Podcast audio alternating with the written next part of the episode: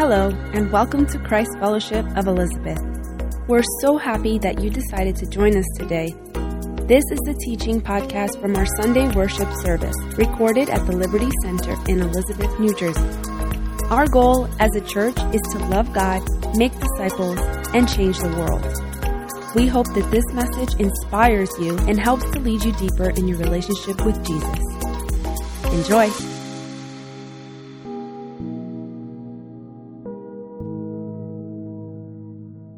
Good morning, Christ Fellowship. I'm excited for today's message. Back in January, we started the series titled Anchored. And it's been an amazing series. I'm sure you can agree. Our anchor is our hope in Jesus. As a matter of fact, the book of John calls Jesus the Word. So we're really anchoring on the Word. We've been diving into God's Word for this very reason, because hearing the Word is what builds our faith. And let's look at reality. People, when, when things get tough, when things fail in life, what people do is they lean on what they believe. Therefore, it's really important that we know what we believe so that that can hold us down just like an anchor. And that's the whole point of this series. So today we're going to look at multiple books. First John, Second John, Third John, and Jude. It sounds like a lot, but it is simplified as you'll see. And I want to look at some basic information of each book right now just to give you an idea of what we're talking about this morning. So, First John was written by John the Apostle. He was a disciple of Jesus who also wrote the Gospel of John. And this book is five chapters long. It's called an epistle. In other words, it's a letter. That's pretty much what it means. And the letter was written around AD 85 to 95. That was the timing of this, of this writing. It was most likely written to Christians in Ephesus. The second, second book, Second John, is also written by John the Apostle. And the book only has one chapter. It's also an epistle. You'll see there are a lot of similarities between these books. This letter is also estimated to have been written around the same time, AD 85 to 95. And it was written to the lady and her children. You'll see it's actually uh, quoted there the lady and her children. So this was most likely an individual person where the first letter, first John was written to a whole group of Christians. This one most likely was written to a lady and a, a specific person who raised their children in faith. Although some do believe that this is figurative language and they believe that it's a specific church and its members. So it is a possibility, but there are a lot of things that make it seem like it was an, an individual person. And one of those things that make you think that is third John. Third John was written by John the Apostle. It's only one chapter long. It's an epistle, again, another letter, also within the same range of dates, 85 to 95. And this was written to a man, a man named Gaius. It was a specific person that it was written to. And similar to Second John, it was written to this specific person. Lastly, Jude. The book of Jude was written by, this is pretty neat if you've never heard of this. It was written by Jude, which was Jesus' brother. I mean, like biological brother son of Mary and Joseph. You've never really heard about Jude at all for the most part in the Bible, but here this is actually a book written by him. And it's only one chapter long. Like you kind of mess up. Jesus, you could have given your, your brother a little bit of a longer book. You gave him one chapter, but he squeezed them in there, right? He got a book in. Good for him. Let's get it up for Jude. Yeah, Jude. You got, you got your credit there. It's an epistle. It's another letter. Now, there isn't a narrow estimation of when this was written. There's not a lot we know about Jude but it's estimated to have been written around AD 60 to 80. That's a good range. That's a comfortable range to say um, that this was written. And the other thing is the audience is unknown. Like we have no clue who he wrote it to. I mean, there's some, some speculation, but there's nothing concrete that we can say. He definitely wrote it to this group of people. Now, considering these dates, just to give you a time frame, remember Jesus was crucified around AD 30 to 33. So all of these books that we just mentioned were written within 65 years or less of when Jesus was crucified. And both authors, John and Jude, obviously knew Jesus personally. Now, although there are four books, there's a common thread in all four of them. I mean, there are a lot of nice little nuggets throughout too, but there are, there's a common thread that you'll see in all four books that we're going to speak of this morning. And that common thread is all four letters warn believers about false teachers. False teachers. And I want to show you where you can read that, starting with First John chapter 4. It says, Dear friends, do not believe every spirit, but test the spirits to see whether they're from God, because many false prophets have, co- have gone out into the world. This is how you can recognize the Spirit of God. Every spirit that acknowledges that Jesus Christ has come in the flesh is from God. But every spirit that does not acknowledge Jesus is not from God. This is the spirit of the Antichrist, which you have heard is coming, coming, and even now is already in the world. So that's First John. Now let's look at Second John, uh, uh, verse seven. It's only one chapter, so we don't have to say one verse seven, but pretty much the same thing. I say this because many deceivers who do, who do not acknowledge Jesus Christ as coming in the flesh have gone out into the world. Any such person is the deceiver and the antichrist. Now, third John, verses 9 and 10. I wrote to the church, but I'm gonna I'm gonna butcher this name. Oops. Uh, I, I practice this, so I promise. I practiced this name a thousand times and I still forget it. I wrote to the church, but uh, Diotrephes, who loves to be first, will not welcome us. So when I come, I will call attention to what he is doing, spreading malicious nonsense about us. Not satisfied with that, he even refused. I gotta stop for a second. Diotrephes, he was a really courageous dude. Because think about this. He would go against John, one of the disciples that actually walked with Jesus. He was a crazy dude. He really was. It's crazy. Not satisfied with that, he even refuses to welcome other believers. He also stops those who want to do so and puts them out of the church. Now, it's worth noting Diotrephes isn't labeled as a false uh, a false teacher technically by John, but he like walks that line. He walks that line really, really carefully because he opposes John's letters and the missionaries that they're sending. But he doesn't flat out say like this is a false teacher. You need to kick him out. He didn't say anything like that, but he was close to it. And now Jude, Jude chapter four, um, forgive me, verse four, one verse four. For certain individuals whose condemnation was written about long ago have secretly slipped in among you. They are ungodly people who pervert the grace of our God into a license for immorality and deny Jesus Christ, our, only sovereign and Lord. See, all of these four books give clear warnings about false teachers, very clearly. But let me tell you, it doesn't even start there. It actually started a book before that in Second Peter. As a matter of fact, I think Second Peter, Second Peter goes in even more. Like he gets super explicit. He gives them a whole chapter. These were just verses. Peter went in on them for a whole chapter. I want to read just the first three verses from chapter two. So Second Peter, chapter two, verses one, two, and three, just to see that this is like a this is a thing. This is a, a real thing here that they're addressing. But there were also false prophets among the people, just as there will be false teachers among you they will secretly introduce destructive heresies, which is false teachings, even denying the sovereign Lord who bought them, bringing swift destruction on themselves. Many will follow their depraved conduct and will bring the way of truth into disrepute.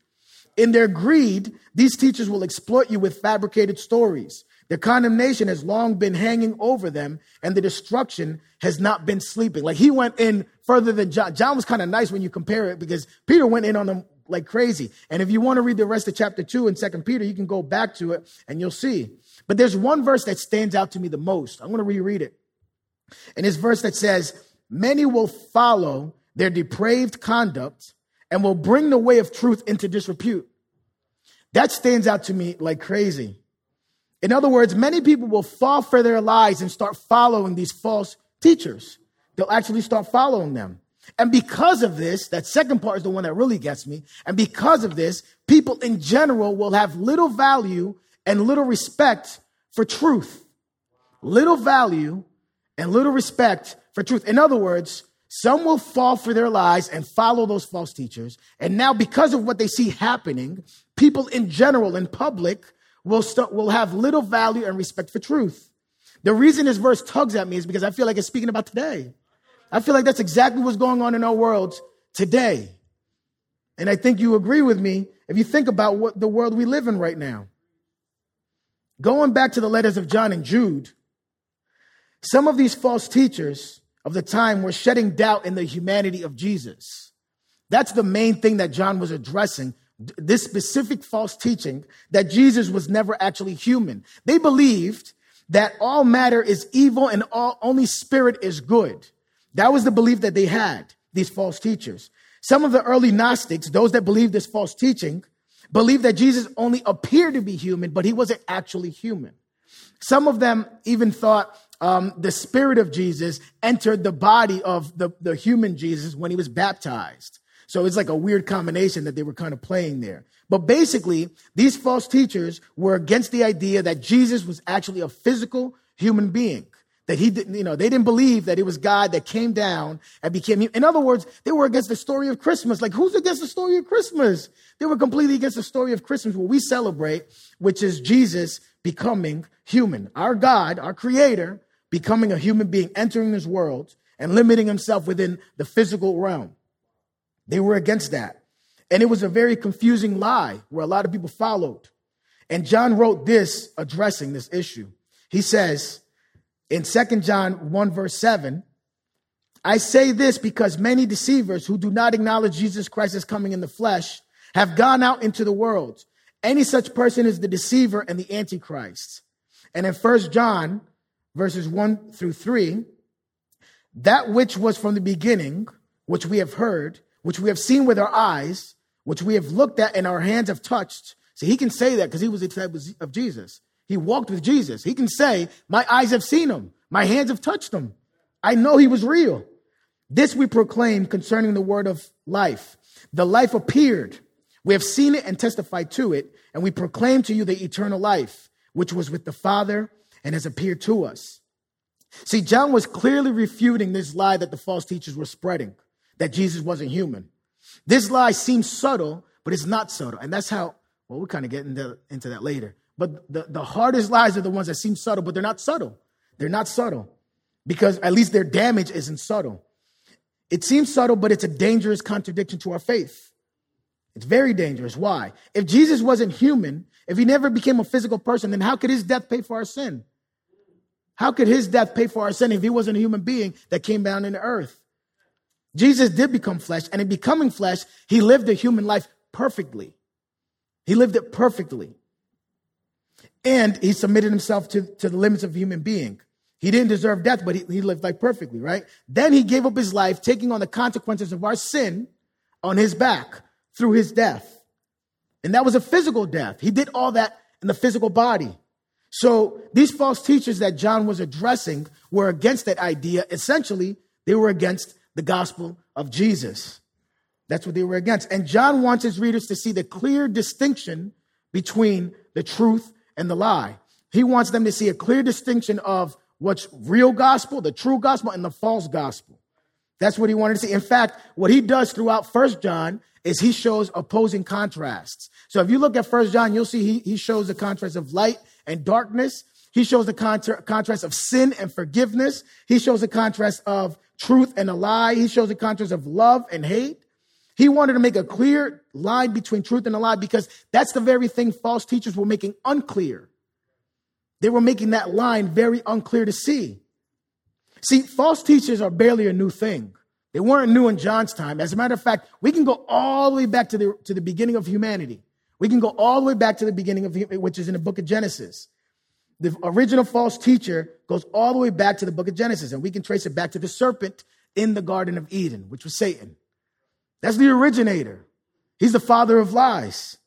I want to read Genesis chapter 3, verses 1, 2, and 3. And I know you know this story, but I want you to, to look at, like, I want you to kind of dissect it and look at the strategy. Look what he does here.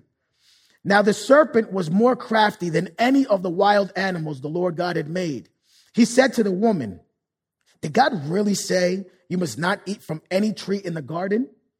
The woman said to the serpent, We may eat from the trees in the garden, but God did say, "You must not eat from the uh, eat fruit from the tree that is in the middle of the garden, and you must not touch it, or you will die." You will not certainly die, the serpent said to the woman, for God knows that when you eat from it, your eyes will be opened, and you will be like God, knowing good and evil. When, when the woman saw that the fruit of the tree was good for food and pleasing to the eye, and also desirable for gaining wisdom, she took some and ate it. She also gave some to her husband, who was with her, and he ate it. See, Satan's question is really crafty in the beginning of this. His question was Did God really say you must not eat from any tree in the garden? See, even knew it wasn't true. Like that was an easy question to answer. It was really easy for her. She even said the truth right after that. She said uh, what God actually told her. But Satan's whole purpose with this question wasn't to get her to give the wrong answer. His whole purpose with this question was to plant that seed of doubt. That's what his lie did. He planted the seed of doubt. Part of Satan's strategy to keep us, by the way, Satan's whole strategy in this world is to keep us separate from God. That's what he does. And part of his strategy to do that is to distort the truth. That's what he does. He distorts the truth. So he started up with this lie that was easy to notice. She was like, but think about it. I mean, poor Eve, right? Like, you have to have some sympathy. This is the first lie ever said in the history of humanity. Like, of course she was to fall for it. She didn't realize lies existed. She fell right for it. And so did Adam. And she fell for it. And what it did was it's, it planted that seed of doubt. It makes, what he does is he makes the line between the truth and the, and the lie as blurry as possible. He makes it as blurry as possible. So you can't really distinguish the, the, the two. His goal is always to steal, kill, and destroy, and he goes by any means about it. That's his goal. See, Satan still spreads lies today. His, his business plan hasn't changed. He's still about his business of spreading lies. Devil is still about his business even now. He's still distorting the truth even today. He finds the cracks between the lines even today. He makes that line blurry even today. He finds ways to make it hard to separate the truth from a lie. He manipulates. He bends the truth. He changes what things mean. He wants to change the meaning of everything God made. He wants to change the meaning of everything God created. He wants to change the meaning of what murder means. He wants to change the meaning of what marriage means. He wants to change the meaning of what family means. He wants to make, change the meaning of what gender means. He wants to change the meaning of what church is. He wants to change the meaning of what truth really is. Because his job is to distort the truth, to lie, to trick you, to make you to fall for the traps that he's setting to keep you away from God. That's what his business is all about. To spread false truth, to spread lies and make you believe it as if it were true. And then he uses false teachers to bring in those lies and confuse the church. He brings it in right through those doors and not just these doors, every church in the world. And false teachers walk in and they confuse the church. They confuse people. How many false teachers have come into the Christian church and led people away from the truth? It's been happening from the start. We see it in these letters of the New Testament, right from the beginning of the church. And the number of lies you can't even count. Just think about the world today. What are some popular false teachings in America today? I want to list a few to see if you recognize them. The first one I want to highlight is earning your salvation. That's a false gospel. That's the false gospel of grace plus works. Jesus plus whatever blank you want to submit there. Many people believe that their good deeds are what put them in right standing with God. And the truth is that the cost of sin aren't good deeds. That's not the cost of sin. Oh, my sin can be outweighed by my good deeds. No way. One sin can't be covered by a million good deeds. The cost of sin is death. That's the only price for your sins. Your good deeds are done in vain if you do them trying to earn a salvation that only Christ gets credit for. You can't get credit for that. It doesn't belong to you. You weren't on that cross. Thankfully, because if you were on a cross, you wouldn't you would have only died for your sins. You would have been paying the consequence of your own sins. If I were on a cross, I would have been dying for my own sins. And I would have, I would have paid the whole price. Jesus on the cross covered everyone's sins. He's the only one that gets credit for it. And because of him, we have eternal life. Another one, another false gospel. Permissive sin. The false gospel that God's love is so unconditional, nothing about your life has to change. Since grace covers sin, this is the false belief. Since grace covers sin, a sinful lifestyle is now permissive. It's allowed. It's okay. Many people live life believing that how, li- how you live your life has nothing to do with your salvation. But that's not true. That's not true. The truth is, how you live your life should reflect your salvation.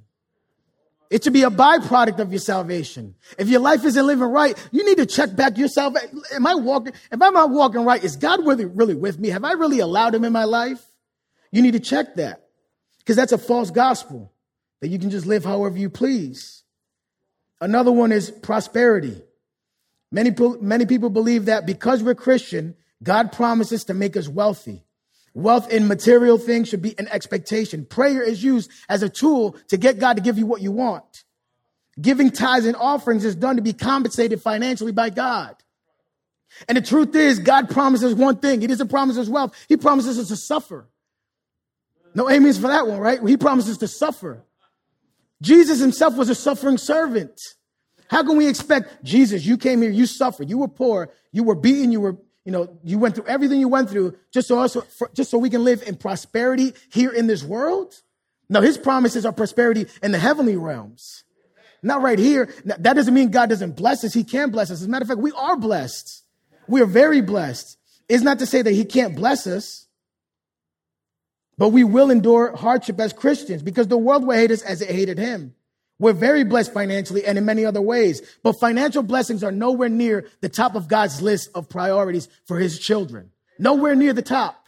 Not to say he won't give it to you, not to say he can't give it to you. If he gives it to you, it's for a reason. It's not just to make you feel good.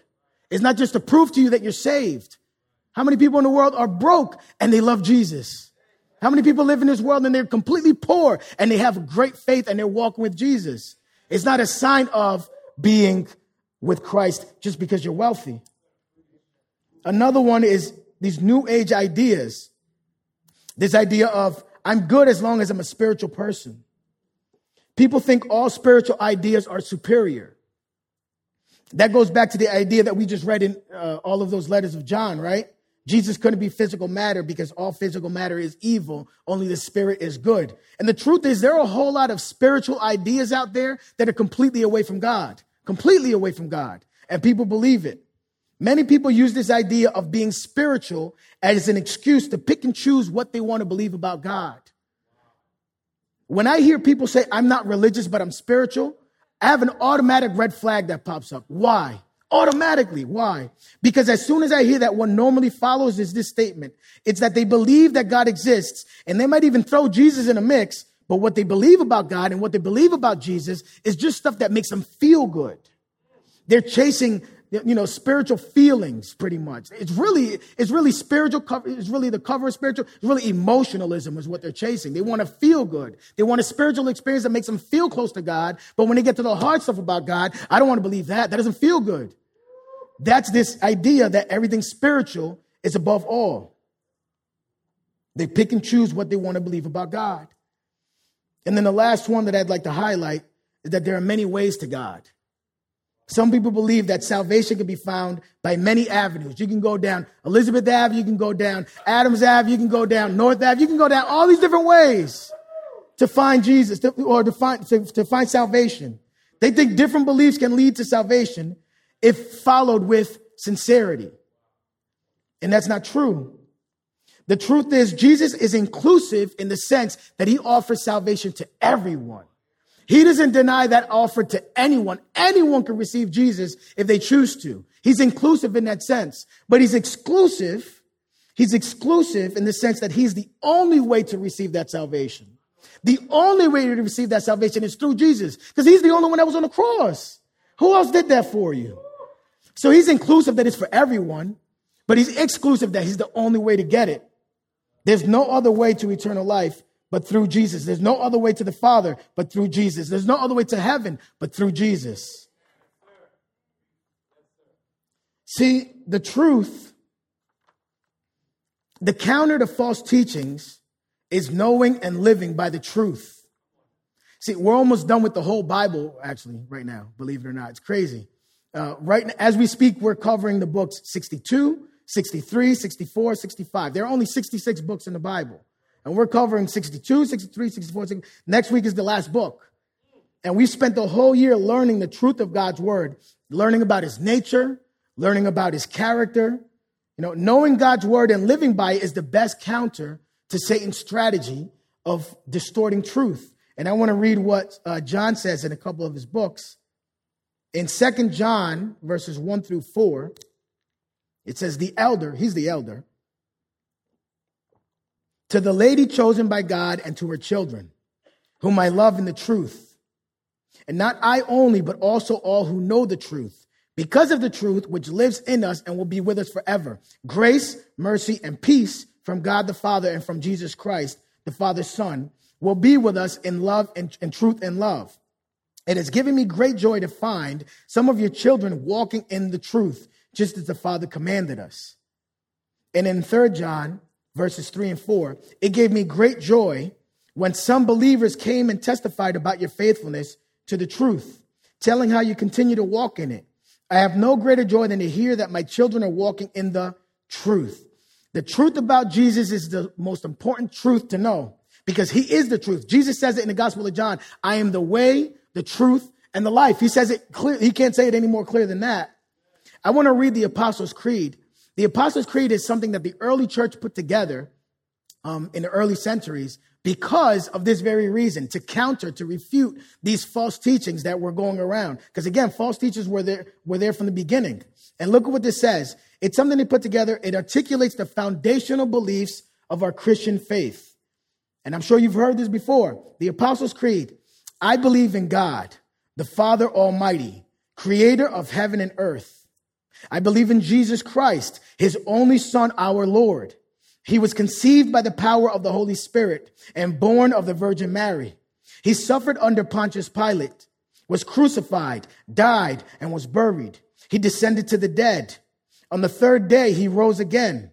He ascended into heaven and is seated at the right hand of the Father. He will come again to judge the living and the dead.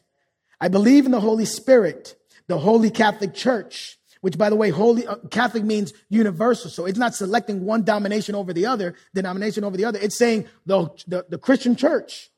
It's not one denomination, it's all of us. The, I believe in the Holy Spirit, the Holy Catholic Church, the communion of saints, the forgiveness of sins, the resurrection of the body, and the life everlasting. Amen. These are the core beliefs of the Christian faith. Throughout this entire year, we've been learning about these very beliefs, these very truths about Jesus. But I have a couple reflection questions for you that I'd like you to consider even right now. Number one is, I just want you to kind of answer internally. After everything we've been learning about the word this, uh, this year, do you truly believe in Jesus? And I'll ask a couple clarifying questions there. After going through this series, have these truths of Jesus been cemented in your heart? Have they been cemented in your heart? Have you placed your faith in Jesus above everything else? Like there's nothing above Jesus when it comes to your faith. Do you believe what the Bible says about Jesus? Jesus being God, becoming human. He died for our sins. He was resurrected by the power of the Father, and he will return to us to bring us to heaven. He will return to bring us to heaven. You know, how, how true are those things in your life now? How true are they? How, how much are, have they been cemented in your heart? See, just like John uses opposing contrasts to paint a picture, light and darkness, sin and, and its consequences and forgiveness, love and hate, God uses separation as well. He uses separation as well. We're going to go back to the book of Genesis once more.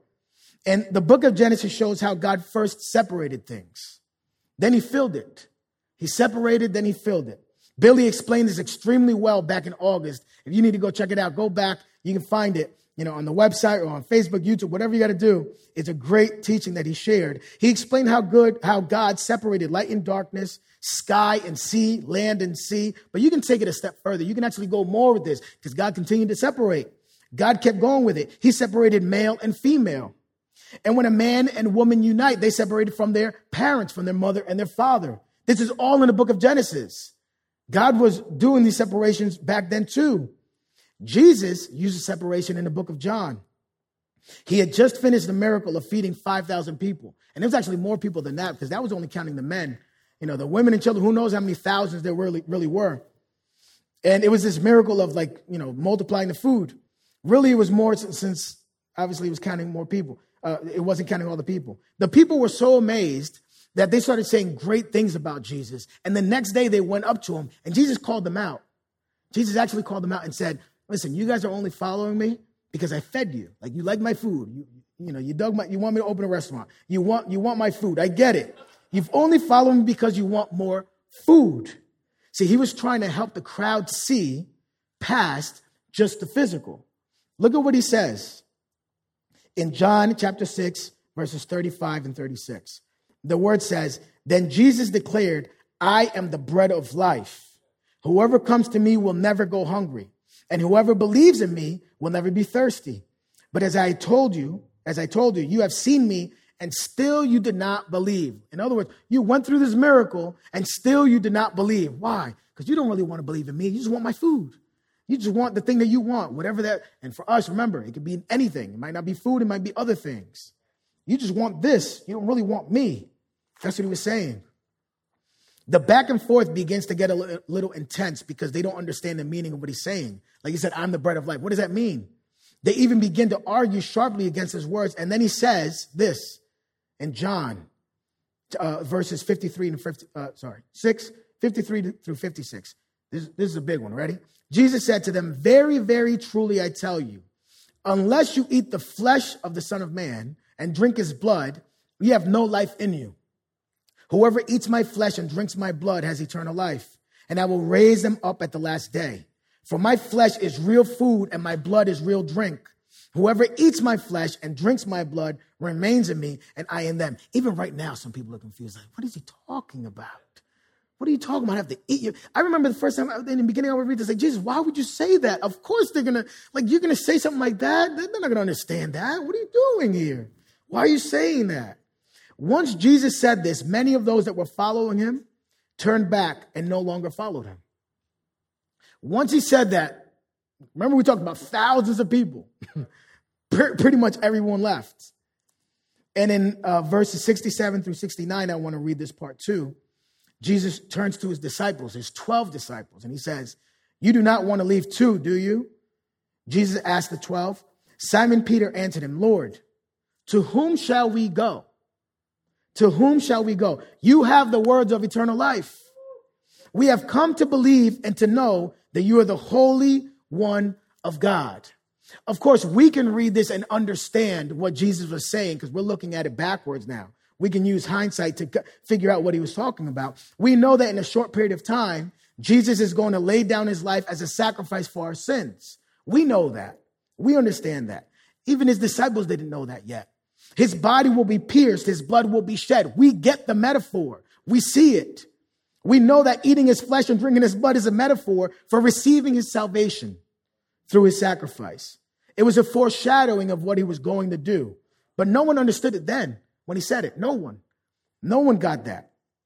And this is the crazy part. I'm not, I'm not in awe or, or I'm not like astonished by all the people that walked away. I'm amazed by the people that stayed. I'm in awe of the people that stayed. Why? As hard as it was to hear, the 12 disciples never left. As crazy as it sounded, they knew, hey, Jesus ain't crazy. Like what he said sounds a little crazy, but Jesus isn't crazy. I know him. I'm staying here.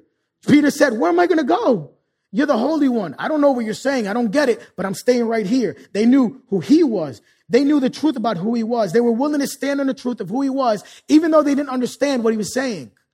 They knew the truth of who he was and they stood on it. See, why did Jesus say this? He was separating the sheep from the goats. He was separating the sheep from the goats. He knew that most of the people following him didn't really believe in him. They, they didn't really love him. They didn't really believe in him. They just wanted the things that they could get from him. With just those words, he knew he would separate the sheep from the goats. I want to go to Matthew chapter 25, verses 31 and 33. I got to read this so you can see where this is coming from. When the Son of Man comes in his glory and all the angels with him, he will sit on his glorious throne. All the nations will be gathered before him and he will separate the people one from another as a shepherd separates the sheep from the goats. He will put the sheep on his right hand and goats on his left. And I tell you, there's a distinction between these two. I hope you understand. One side is good, one side's not good. One side is love, one side is hate. One side is, you know, forgiveness and uh, uh forgiveness of sins. The other one is not. He's separating the sheep from the goats for a reason. My question this morning is, are you a sheep or a goat? Are you a sheep or a goat? and don't tell me I want you to think about this. Talk to God about this. Are you a sheep or a goat? God is still doing this today. If you're willing to see it this way, the pandemic did a whole lot of separating. If you're willing to see it this way, the whole the you know the pandemic did a whole lot of separating. It was a season of sifting. It was a season of sifting. Throughout the pandemic, faith got rocked, and not just a little bit. And at the end of it, two things happened. Either you grew in faith or you shrunk back. There was no in between. Either your faith grew at the end. I'm not saying, hey, you might have gone through things in the middle, but at the end of it, you were either standing or you walked away. You either went forward or you went backwards. Forgive me. That's all that happened. It's one of the two things. In fact, if you're back in church today, it's because you realize I can't do this on my own. I can't do this on my own. The pandemic confirmed what you already knew that I need Jesus. I'm in dire need of Jesus in my life. You knew that. You've said, I can't walk this by myself. I need to be connected to the body of Christ. I can't do this on my own. Many people haven't made it back because they physically can't, and I get it. Whether it be that they're due to health or just not being anywhere near the area. That's completely understandable. And I want to say to anyone that's connected with us online, if you're connected with us online and it's because you can't physically make it back, understand we're with you. We love you. We're praying for you. This is your family. Christ Fellowship is your home. We love you. We're connected with you. And, I, and thank God for Christ Fellowship being connected throughout the pandemic. That's the way we were able to survive. That's the way we, we were able to get fed through that time because we weren't able to get together physically. If you're online and you're this is your home, I get it. But others are physically able to return and have simply decided not to. They've simply decided, I don't need to, maybe they don't say it audibly, maybe you haven't really said it out loud, but they've simply decided, I don't need to be connected to the body. This is good enough for me where I am, disconnected from the body of Christ. For some watching online, you know, online has not become a temporary supplement, but a complete substitute for the body of Christ. They've been sifted from the body. And if that's you this morning, if you find yourself disconnected from the body, wherever you are, know this God doesn't want to separate you.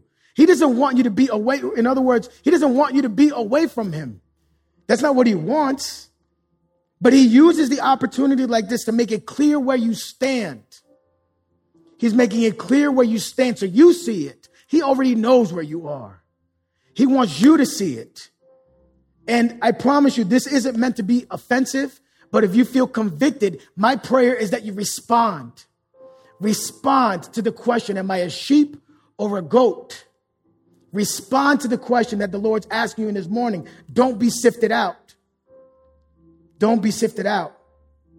God separates, and I tell you the truth, both sides are not the same. There's light and there's darkness. There's sin with its consequence and there's forgiveness. There's love and there's hate. There's good and there's evil. There's truth and there are lies. There are sheep and there are goats. Which side will you be on? In First John, believers left Jesus. Please listen to this. Believers left Jesus. They found the false. Te- oh, I'm sorry. Believers lost, uh, left Jesus because they found the false teachings easy to believe. So in First John, believers left Jesus because they found the false teachings easy to believe. In the book of John, the crowd walked away from Jesus because they found the truth too hard to believe. I want you to see this. In one case, they left Jesus because they found the lies too easy to believe. And in another case, they left Jesus because they found the truth too hard to believe. In either case, those that left couldn't sort out the truth from the lies. In either case, those that stayed knew the difference. Those that left couldn't tell the difference. Those that stayed knew the difference. See, what you learn is important. And I hope you've been learning that throughout this year. What we learn about the Lord is important because what you learn can turn into what you believe. And what you believe is what you live. You can't shake that. What you learn can turn into what you believe, and what you believe is what you live. That's what you live. Here are a couple signs from the life of a true disciple that John speaks of. Number one, a true disciple of Jesus perseveres. This life is hard. It's not an easy life. No one can walk this life and say it was an easy life. Not even Jesus would say that. But a true disciple of Jesus perseveres. This person goes through sifting and at the end perseveres, grows strong, stronger in faith instead of shrinking back. That doesn't mean you're not going to go through things. That means you're going to grow through things. A true disciple perseveres. First John says this, you dear children are from God and have overcome them because the one who is in you is greater than the one who is in the world. And the second thing, a second sign that, that John shares is a true disciple of Jesus walks in obedience. Second John uh, verse 6 says, And this is love, that we walk in obedience to his commands. As you have heard from the beginning, his command is that you walk in love. You know, I love the point that Eddie made last week. To be holy doesn't mean that you're going to be perfect. It's not, it's not, it doesn't mean you're going to walk this life perfectly. Only Jesus did that. But first John has an answer for that. If we confess our sins, he's faithful and just and will forgive us our sins and purify us from all unrighteousness. I'll say that again because sometimes people need to hear it. God's not saying, you know, if you're not perfect, I'm not with you. He's not saying that at all. He's even saying to the point, if we confess our sins, he's faithful and just to forgive us our sins and purify us from all unrighteousness. See, we're not going to be perfect, but we're striving for perfection because you want to do that to honor God. You're not trying to earn it, you're doing it out of love. And when you fail, you get back up. And when you fail again, you get back up again. That's the battle of the Christian life. Because he's faithful and just and will forgive us our sins and purify us from all unrighteousness. To be holy means to be set apart for God. In other words, to be holy means to be separated for God. It means to be a sheep. Sheep from the goats. The question is, what are you? If you're here this morning, you know, answer that question to yourself. If you're watching online, answer this question for yourself. What are you? Are you a sheep or a goat? I want to, before we wrap it up in prayer, I want to give everyone a chance to just kind of reflect a little bit more with God. And I'm going to ask you to just bow your heads and close your eyes. You know, I'd like for everyone to, to just take this chance to reflect. Some of us are here this morning believing in things that aren't true. In all honesty, none of us have perfected faith.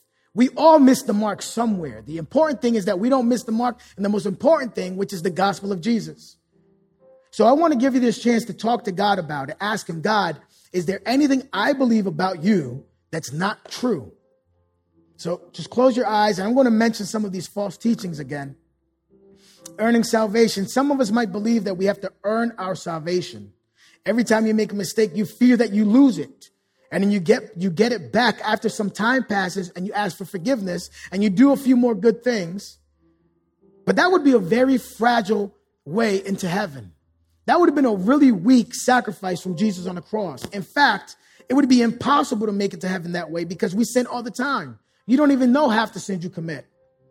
God offers us security in our salvation. I know somebody needs to hear this this morning. God offers you security in your salvation. There's nothing you can do to earn it. It's something that He gave to you. It's something that He bought on that cross. Look at what John says in chapter First John chapter 5. And this is the testimony. God has given us eternal life. And this life is in his son. Whoever has the son has life. Whoever has the Son has life. Whoever does not have the Son of God does not have life. Your security is in the Son, not in yourself. You can't earn it. The second one, permissive sin. Some of us believe the other extreme. Since God is a loving God, we can live however we want. Oh, I show my love by, by coming to church and praying sometimes, but I do my own thing. God knows my heart. God knows my heart. You don't realize how offensive that is to God. Because God said on the cross, I poured my whole heart to you. You're just giving me bits and pieces. You don't realize how offensive that thought really is. I'm giving you my all, you're just giving me some. You know, you've heard this before. God loves you so much that he accepts you as you are, but he loves you too much to leave you as you are.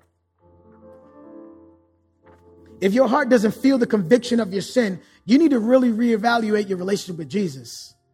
Because when you accept Jesus, the Holy Spirit begins to dwell in you. It becomes your, his home. And when the Holy Spirit dwells within you, he changes you to look like Jesus.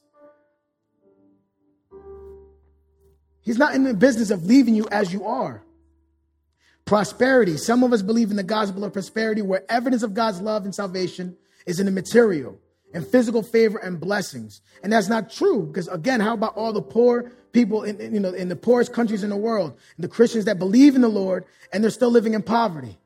God blesses us so we can bless others. But don't judge your standing with God on the blessings. Some of the richest people in the world are the furthest away from God. Don't judge your standing with God on your blessings.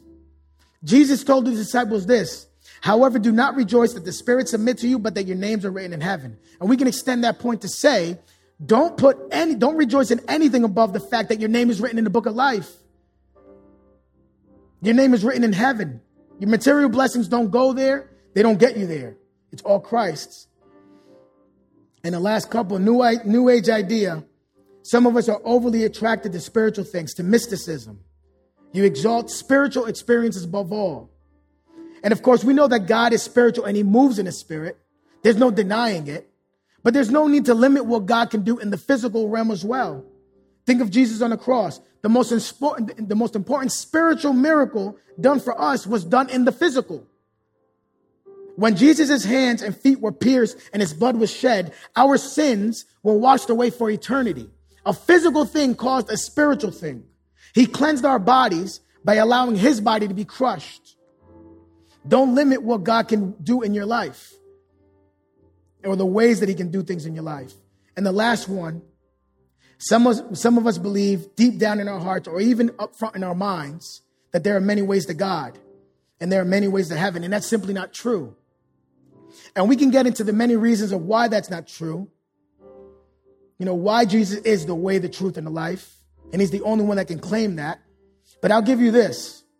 Number one, who else laid their life down and died for you? Who else did that? Who else has been resurrected by the power of God, defeating sin and death once and for all? No one. He's the only one. Has anyone else walked this earth in perfection, demonstrating perfection, living a life without sin? No one else is worthy to be called the way, the truth, and the life. Jesus' love is inclusive in the sense that it's available for everyone, but it's exclusive in that it's the only love that can save your soul.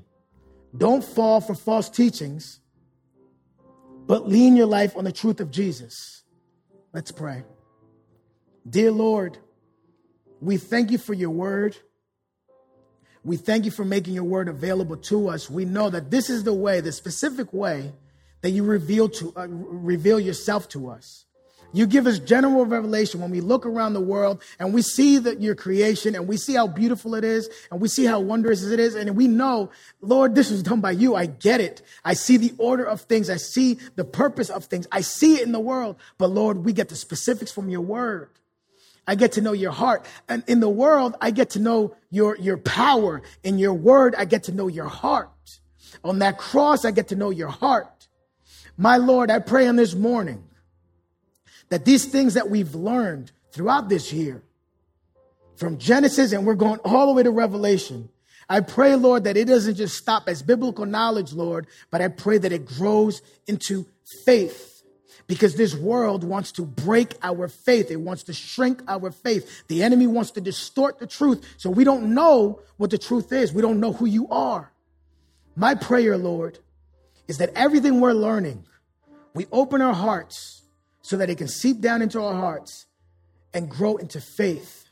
So that no matter what we go through, Lord, we know that you're with us. We know that you're real. Even when you say things that we don't understand, we say the same thing that Peter said Lord, where else will I go? I have nowhere else to go. I can only stand on you. You're the Holy One. My prayer, Lord, is that everyone here, Lord, everyone here be sheep they don't be sifted out, but they be sheep because they can tell the difference between the truth and a lie, and they cling on to the truth, which is you, Jesus. We love you, Lord, and we thank you for your word. In Jesus' name we pray. Amen. Amen. God bless you guys. Enjoy your Sunday. Christ Fellowship of Elizabeth is a Christian community whose mission is to love God, make disciples, and change the world. You can learn all about us by visiting cfoelizabeth.com. We meet each Sunday at 10:30 a.m. at the Liberty Center in Elizabeth, as well as at various times throughout the week. If you'd like to see a video recording of the full worship service this teaching came from, you can watch on demand on our YouTube channel, and you can join us live online every week by visiting cfoelizabeth.live. We hope you enjoyed this week's message. Make sure you subscribe in Apple Podcasts, Google Play, Spotify, or your favorite podcatcher so you never miss an episode. See you next time.